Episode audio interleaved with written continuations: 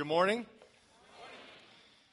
I want to invite you to open up your Bibles to Luke chapter 16 as we continue our series in the gospel. I, uh, we got a lot to cover over these next 90 minutes, so I just want to get going. So I'll make sure y'all are awake. It's good. But uh, our passage this morning is going to be in verses 14 through 31. And that's going to kind of divide up into two different sections. So it's going to feel a little bit like, like two different sermons. We're, the first section is verses 14 through 18, and then the second section will be verses 19 through 31. And as we come to verse 14, Jesus is continuing to talk about money, which is something he did quite a bit, so we shouldn't be that surprised. Um, in his commentary on the Gospel of Matthew, Pastor John MacArthur writes these words says 16 of the 38 parables of Jesus deal with money. One out of 10 verses in the New Testament deals with money. Scripture offers about 500 verses on prayer, fewer than 500 on faith, and over 2,000 on money. The believer's attitude towards money and possessions is determinative. Now, as Roger mentioned in his sermon last week, Jesus is not anti money. Jesus is not anti wealth. as a matter of fact, I, I don't even think a lot of times he's really even focusing on money. The issue is allegiance. It's an issue of allegiance. We see that in verse 13, which was the last verse of the sermon last week, where Jesus says, No servant can serve two masters. For either he will hate the one and love the other, or else he will be devoted to one and despise the other. You cannot serve God and wealth. You can't do it. And yet, this is exactly what so many Christians in our culture strive to do. And it's exactly what many of the religious leaders in Jesus' day and age tried to do, including the Pharisees. And so that's why we come to verse 14 it says, The Pharisees, who were lovers of money, were listening to all these things and were scoffing at him. So they hear Jesus' teaching on allegiance and on money, and, and they're just not excited about it. And, and I don't blame them because they, they got a major philosophical divide going on right here. Jesus says you cannot serve God in money. And yet the Pharisees came from the perspective that because we serve God, He gives us money. So we have a major philosophical divide here. What Jesus saw as a conflict between the two, the Pharisees saw that confirmation that the two were actually linked. And so that's why in verse 15, Jesus now moves to rebuke them. And he says, You are those who justify yourselves in the sight of men. But God knows your hearts. For that which is highly esteemed among men is detestable in the sight of God. Jesus is saying, You guys think because people celebrate you that God is pleased with you. You guys think that because culture values wealth and you have some money, that therefore God is pleased with you. And, and he's saying that's, that's not right. Not so fast. God is not necessarily pleased with you. The praise of man is not the best indicator about whether or not God is excited about what you're doing. And he's never pleased with spiritual pride. And so, as I read this this week and as I was studying, I'll, I'll just be honest with you, it impacted me pretty good because it's a great reminder for all of us. It's a great reminder for all of us that we don't confuse the things that culture promotes with things that Christ affirms. We cannot confuse the things that our culture celebrates as that which Christ celebrates. And let me be clear I'm not just talking about culture out there. I'm not just talking about pop culture. I'm not just talking about the movies coming out of Hollywood. I mean, it's really easy to look at that and say, oh man, they're so degenerate, reprobate, reprobate. I mean, that, that culture is terrible. Yeah, Christ does not affirm that. I want, I want to talk about maybe American Christian culture, or maybe even church culture. Every culture has issues.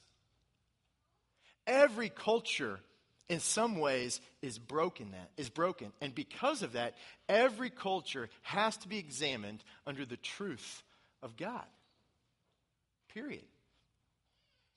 I mean, I was reminded of this yesterday. I was, I was talking to my mother on the phone, and she reminded me that she went to a segregated school growing up in East Texas until she was in sixth grade. And I, I'm, I'm 36 years old. And so it is, I'm just completely honest, it is hard for me to fathom that. Like, that is really difficult for me to even process that, that was a thing. And that, that's just in my mother's lifetime, right?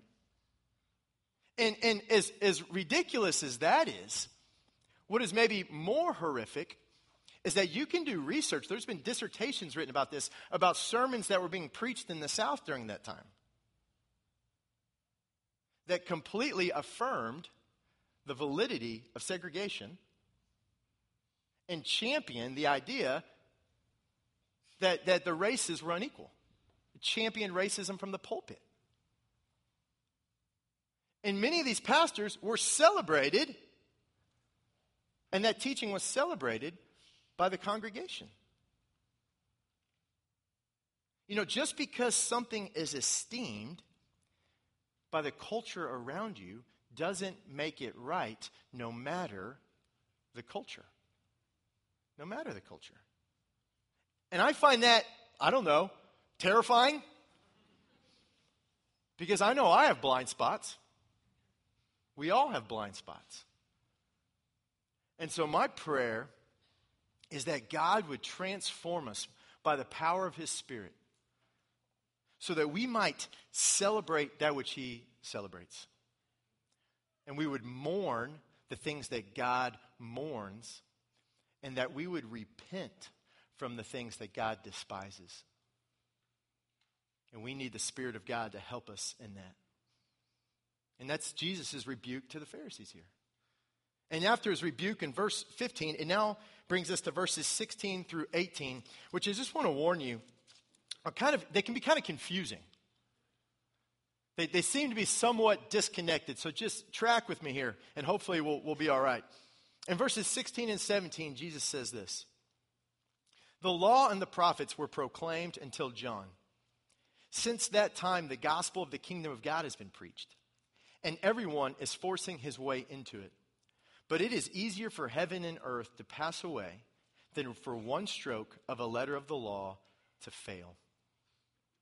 So Jesus just told these guys that you are, you are wrong about your view of money in verse 15. And now he's going to unpack for them that there, there's going to be some other stuff that they're wrong about as well. He says that the prophets are proclaimed until John, and since that time, it's been the kingdom of God that's been preached. And to understand these verses, the two key words right here are these words until John. Until John. See, in many ways, John the Baptist is one of the great pivot people in all of the scriptures. John is, is, is, is a hinge in the story of God. He is incredibly important. I mean, even just think about, go back to the chapter one of the Gospel of Luke where we kicked this series off a year ago. Who's the first person we deal with? Which, who's the first birth described in the Gospel of Luke? It's John. It's John the Baptist. And Jesus says, before him, people proclaim the law and the prophets, what the Hebrew scriptures, the, what we know as the Old Testament. And that's speaking of a coming king. Here comes the king. Here comes the Messiah. And then Jesus says, but from John, or since John, or until John, the message has changed. And now we preach the gospel of the kingdom. Now it's no longer the king is coming. Now it's the king is what? He's here. The king is in our midst. Messiah has come. And so the message changes a little bit. We're, we're moving from a time of promise to a time where we're moving towards and into fulfillment. And John is key in that transition. And Jesus says something strange at the end of verse 16, if you look, in regards to the kingdom. He says that everyone is forcing his way into it. Now, what does that mean? Right? There's a, there's, a, there's a couple of different views in regards to what that actually means. But I think the best way to understand it is this it's that through the preaching of the gospel of the kingdom, people are repenting and believing and entering in to the kingdom. They're entering in. They're becoming kingdom citizens through the preaching of the gospel of the kingdom. But it's not easy because the religious leaders are working in opposition to the message of Christ. And so they're trying to block the, the door. And so these people who are wanting to believe are having to jump the fence, so to speak, to get through.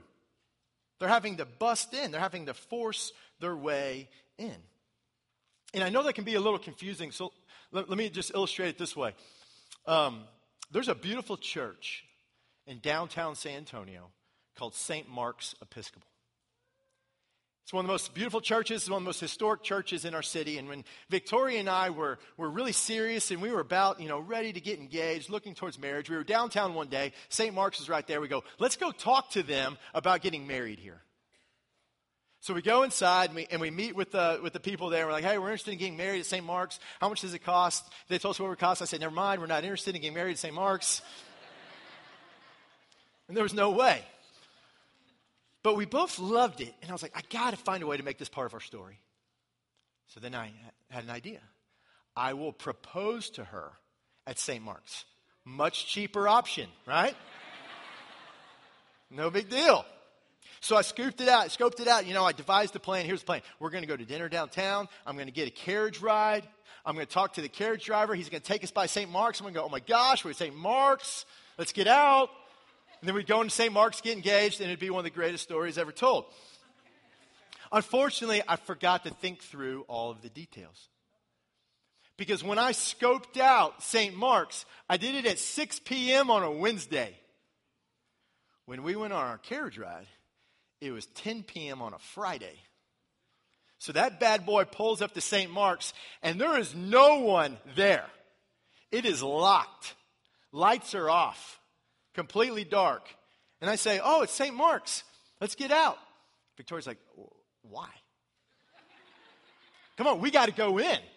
She says, Michael, it's locked. I said, We've got to jump the fence. and look, I am a square, okay? I don't, I mean, she's like, What has gotten into you? I go, Seriously, we've got to jump the fence. So I climb over the bushes, jump the fence, break into St. Mark's, the courtyard, the courtyard, not in the church, the courtyard. I have Victoria break the law with me. We, we walk quickly to the arch. I get on my knee, ask her to marry me with one eye on her and one eye on any black and whites, you know. She said yes. I made it out of there engaged and with only a third degree misdemeanor. Totally worth it. But I, I say that because, and all, and all kidding aside, this is the picture that Jesus is painting. He's saying, You guys are supposed to be the religious leaders. You're supposed to be at the door inviting them in. You're supposed to unlock the gates. You're supposed to be the one saying, Come on in. And instead, what you're doing is you've locked up the entire joint.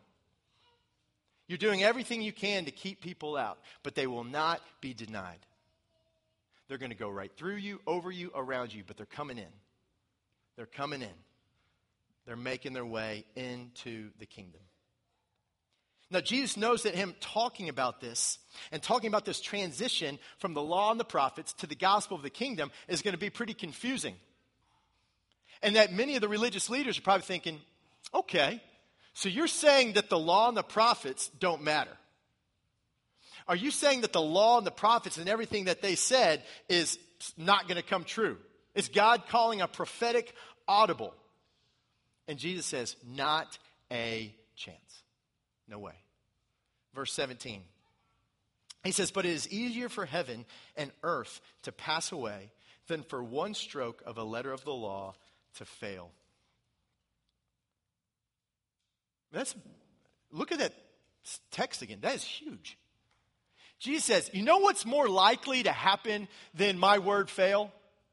Do you know what's more likely to happen than the promises of God become void? I'll tell you what's more likely to happen is that the earth and the heavens are going to pass away. That's more likely than the promises of God not coming true. And he's saying that this fulfillment is not some curveball out of left field. This is how it was always going to be. And the problem is not God. And the problem is not the Bible that you're holding. The problem is you.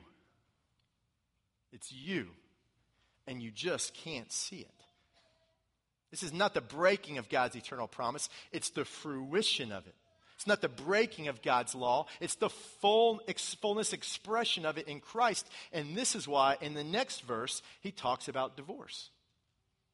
Because just on face level, surface level, you look at that and you go, how did, what did it, what's, what kind of transition is that? Because verse 18 says this Everyone who divorces his wife and marries another commits adultery, and he who marries one who is divorced from a husband commits adultery. I mean, you read that and you go, um, what? What's going on here? And I want to say, we're going to come back to verse 18 next week. Roger's going to preach a sermon where we really look at the constellation of verses and what the scripture says about divorce. Okay, so we're really going to unpack that next week. But one of the things we see right here is that Jesus, and what you're going to see, is that Jesus has a higher view of marriage than the law did. He has a higher view. And so, kind of much like the Sermon on the Mount, Jesus is calling them to a higher standard, a higher law, the fullness of the expression of the greater law, the law of Christ. And so that concludes these verses 14 through 18. And now we transition into kind of a well known parable of Lazarus and the rich man in verses 19 through 31. And this is where we're going to spend the, the rest of our time. In verses 19 through 22, says, Now there, this is Jesus speaking. Now there was a rich man, and he habitually dressed in purple and fine linen, joyously living in splendor every day. And a poor man named Lazarus was laid at his gate, covered with sores, and longing to be fed with the crumbs which were falling from the rich man's table. Besides, even the dogs were coming and licking his sores.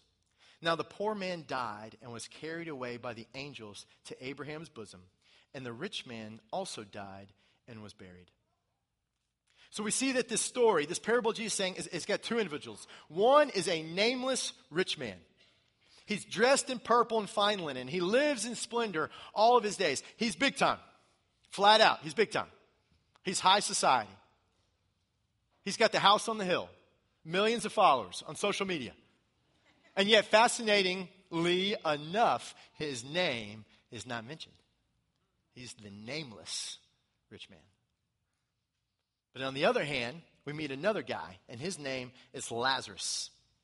And Lazarus is someone who had a, a, a very much a, a different experience than the rich man, right? Lazarus is not living in splendor, he's begging at the gate. He's not covered in, in, in, he's not covered in fine linen. He's not living in splendor, he's begging at the gate. He's not covered in fine linen, he's covered in painful sores. I mean, imagine that that the dogs come up and lick. I mean, this man is broken. He's not dining with royalty, he's scrapping and clawing and crawling for crumbs. I mean, just a vastly different experience of life. And yet, though these two guys, their earthly experiences couldn't be more opposite, they experienced the same end. Because the one thing we find out in verse 22 is that they both die. Like, spoiler alert, right? Shocking. Death really is the great equalizer. It's the great equalizer. As one author put it, everybody is going to be dead one day, just give them some time. Right? The truth is, everyone lives their life in the shadow of death. Everyone does. Believers and unbelievers alike. It's the curse of the fall. It's the penalty of sin. It's the price we pay. And so while the details of our life and our death may differ, the result and the reality of it, of it does not, which is that death comes. But after death, something happens to these guys that would be hard for Jesus' listeners to believe, like hard to fathom. Kind of like the prodigal son. He's reeled them in. He's talked about these two guys, and here's the great reveal. And Jesus says, These guys switch places. They swap. The rich man goes to Hades, literally hell, and Lazarus finds himself in Abraham's bosom, a euphemism for heaven. And now, once again, their experiences are drastically different. We see that in verses 23 through 26. It says, In Hades, he, is the rich man, lifted up his eyes, being in torment, and saw Abraham far away and Lazarus in his bosom. And he cried out and said, Father Abraham, have mercy on me, and send Lazarus so that he may dip the tip of his finger in water and cool off my tongue, for I am in agony in this flame. But Abraham said, Child, remember that during your life you received your good things, and likewise Lazarus bad things. But now he is being comforted here, and you are in agony. And besides all this, between us and you, there's a great chasm fixed, so that those who wish to come over from here to you will not be able, and that none may cross over from there to us. This is devastating, guys. The man who had it all is now the one begging, and Abraham's response is it's too late. What's done is done. And, and one quick aside I want to make clear the rich man is not in hell because he's rich. And Lazarus is not in Abraham's bosom because he's poor. Remember what Jesus is emphasizing here. Remember what he's teaching in this parable. Privilege and prestige in this life are not a guarantee of privilege and prestige in the next. That's the point. That privilege in this life does not mean a direct line to privilege and prestige in the next life. That's not how it works. And this story illustrates that. Now, in a parable like this, sometimes it's a little bit tricky to figure out okay, how much of this is like real? Right? I mean, are, are there like conversations like this going on? You know, back and forth, Hades and heaven? I mean, how much of this do we take as literally happening? And, and my, my take is that it's a parable, that it's illustrating a point, that it's a story but that it makes some big, important points. And whatever the case may be, it does bring up an issue of what theologians call personal eschatology. Now, personal eschatology is not what you personally think about eschatology. That's not personal eschatology. Personal eschatology is what do Christians believe happens when we die. What happens to you when you die? That's personal eschatology. You see, because every worldview, in the end, has to answer four major questions. And you've heard me talk about this before. It has to answer the question of origin where am I from? It has to answer the question of purpose why am I here? It has to answer the question of morality how shall I live? And has to answer the question of destiny what happens when I die? As you talk to people, I would really encourage you to use those because it's going to it's going to reveal to you where they're coming from. Okay? Origin, purpose, morality, and destiny. What happens when I die? And that's what personal eschatology seeks to answer. And I want to take some time and talk about this because it has been my sense that there's quite a bit of confusion in this area, even amongst the saints. And, and that's understandably so because there's not a lot in Scripture. There's not a ton of stuff in Scripture that talks about it. So sometimes people have filled in the blanks in strange ways. But that being said, the scriptures are not silent on this. So I want to give you four truths of personal eschatology, four things that I think you can hang your hat on.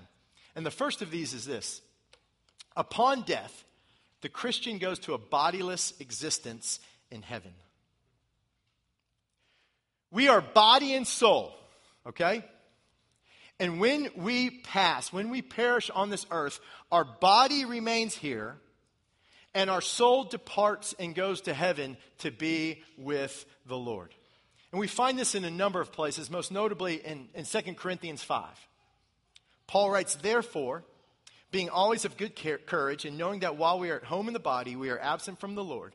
For we walk by faith, not by sight. We are of good courage, I say, and prefer rather to be absent from the body and to be at home with the Lord. He says something very similar in Philippians 1. So the idea is that when I leave my earthly body, when I die, I'm going to heaven, my body's staying here. And I'm in heaven with the Lord. And this brings us to number two. And I want to hammer this point because I think this is maybe the most the biggest mistake. The believer's time in heaven is temporary. It is temporary. It is temporary. It is temporary. Because I talk to so many Christians who think that heaven is their ultimate destiny. That the, the end deal is that I am in heaven. And I am not here to denigrate heaven. I think heaven will be wonderful. I can't wait if the Lord tarries. But heaven is not your eternal home. Earth is. Earth is, not heaven. I liken heaven to a, a connecting on a long flight. This may be a terrible analogy. Like you're flying from San Antonio to Paris, but there's no direct flight, so you go to Houston first. I flew that illustration by Pastor Jason, and he was like, dude, you cannot compare heaven to Houston. and he's right. So imagine College Station had this huge international airport. You know? But the point is, is that heaven is not the final destination for believers. We are body and soul. And so our destiny is not as a disembodied spirit. Our destiny is as a resurrected saint. So, number one, when you die, you go to bodiless existence, a wonderful existence in heaven. Number two, that time is temporary. Number three, those in heaven await, anxiously await, the future resurrection, of which Christ is the first fruit. The great chapter on the resurrection in the scriptures is 1 Corinthians 15. When you get to verse 50, this is what Paul writes. Says, Now I say this, brethren, that flesh and blood cannot inherit the kingdom of God, nor does the perishable inherit the imperishable. Behold, I tell you a mystery. We will not all sleep, we will not all die, but we will all be changed. It's called the translation in a moment, in the twinkling of an eye, at the last trumpet, excuse me, in a moment, in the twinkling of an eye, at the last trumpet, for the trumpet will sound, and the dead will be raised imperishable, and we will be changed. For this perishable must put on the imperishable, and this mortal must put on immortality. But when the perishable will have put on the imperishable, and this mortal will have put on immortality, then will come about the saying that is written, Death is swallowed up in victory. O death, where is your, O death, where's your victory? O death, where is your sting? This text is not describing what happens when we die and go to heaven. This passage is describing what happens when we come, leave heaven and come to earth, or in the resurrection when we are lifted up and return in our new glorified bodies, of which Christ is the first fruit in the resurrection. The hope of the Christian is the resurrection. That is the promise of which Christ is the first fruit. So when you die, bodiless existence in heaven, that existence is temporary, because you're anxiously awaiting the resurrection. And then number four, our ultimate destiny is to reign with Christ on earth. And that's how the Bible ends, my friends. That's Revelation 20 through 22. So if you think of the Bible, it's amazing. In Genesis 1, we have the garden where God is there dwelling in the midst of his people. And all is as it should be. And then in Revelation 20 and Revelation through 22, God is there in the midst of a recreated Eden. And he's in the midst of his people. And there is no sin and there is no heartache. It's a return to Eden. So if you think of the scriptures, if you think of the story of the Bible, it's a paradise that was created, a paradise that was lost, a paradise that was promised to return. And we yearn for that paradise. We cannot help it as humans, for God has placed eternity in our hearts. That is why C.S. Lewis, the great quote Lewis writes If we find ourselves with the desire that nothing in this world can satisfy, the most probable explanation is that we were made for another world. It's a paradise lost, it's a paradise promised, it's a paradise yearned for, and it's a paradise secured and brought about through the person and work of Jesus Christ. It's the story of redemption, it's the story of the scriptures, and it's our hope in the resurrection. And the Bible ends with God in the midst of his people. In Revelation 22, verse 3, it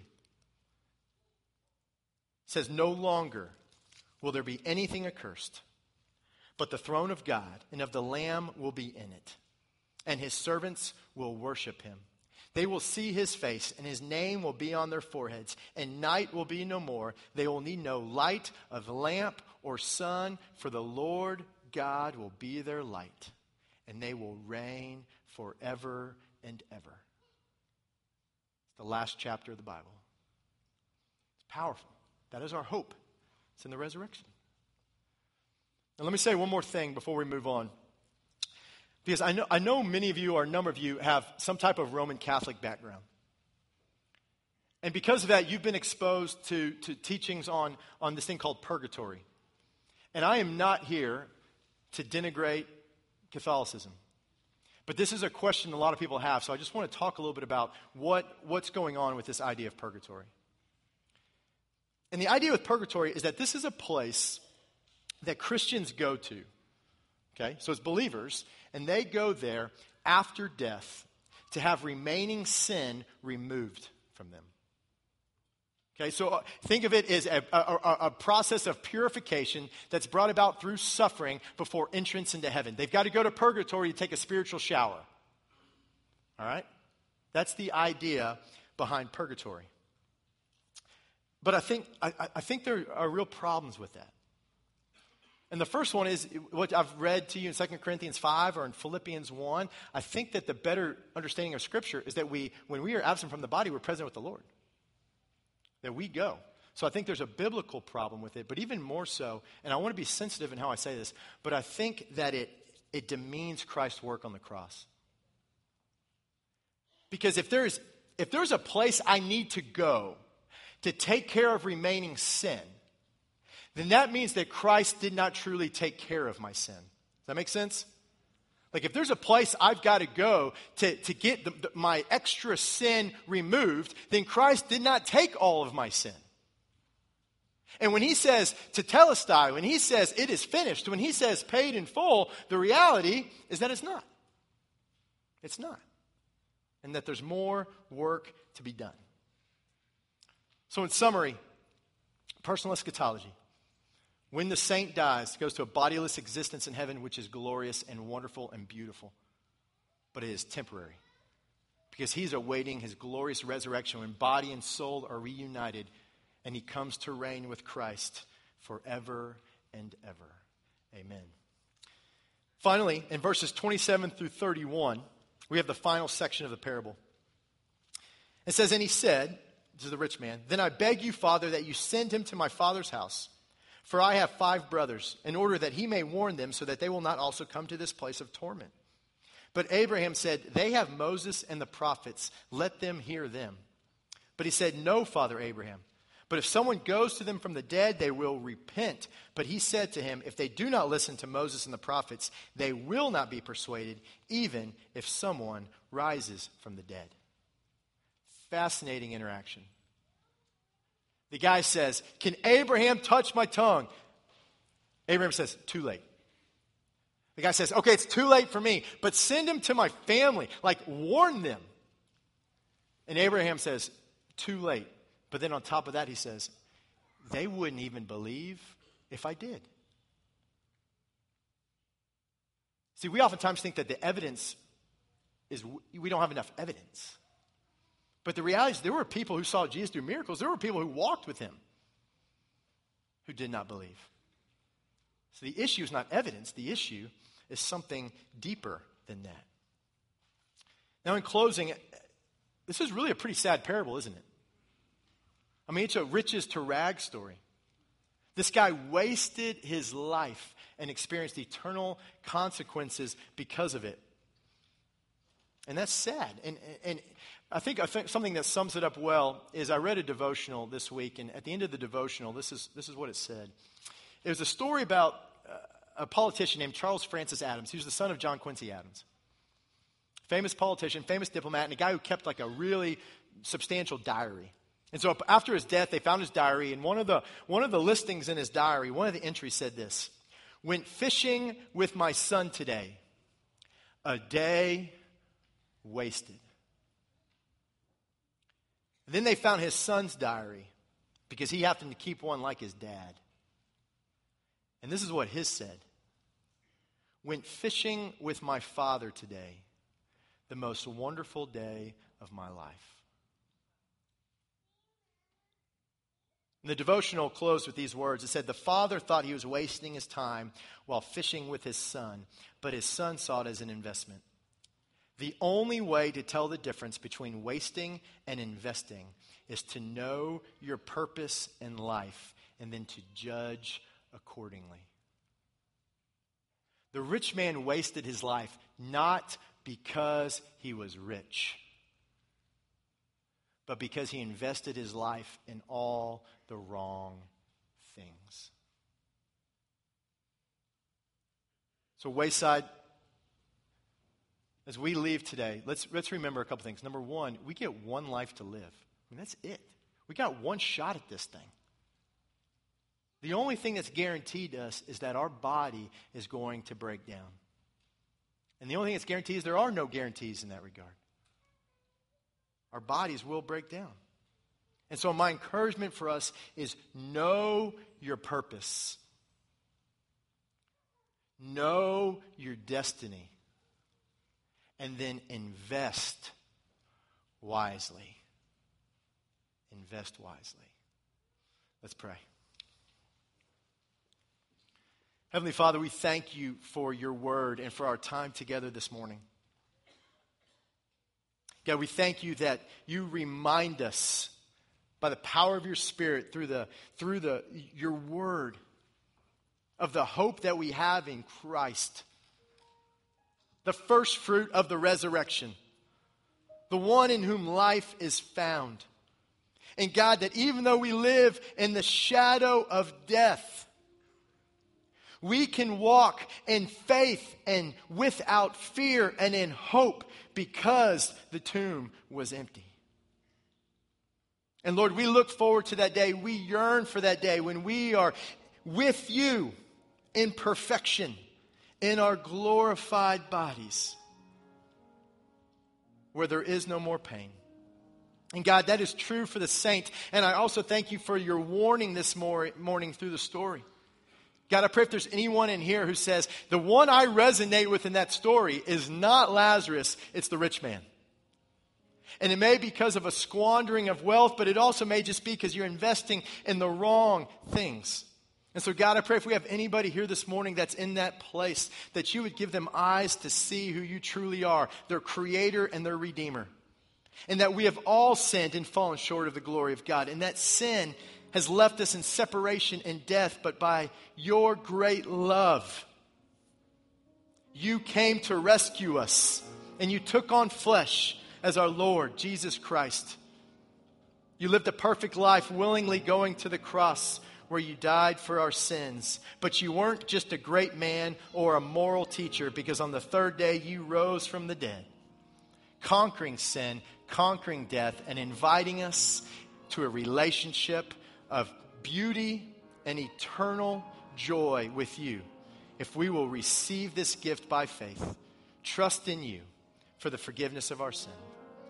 Lord, we thank you for this morning. We thank you for this church. And we thank you for our Savior, Jesus Christ. And it's His name we pray. Amen.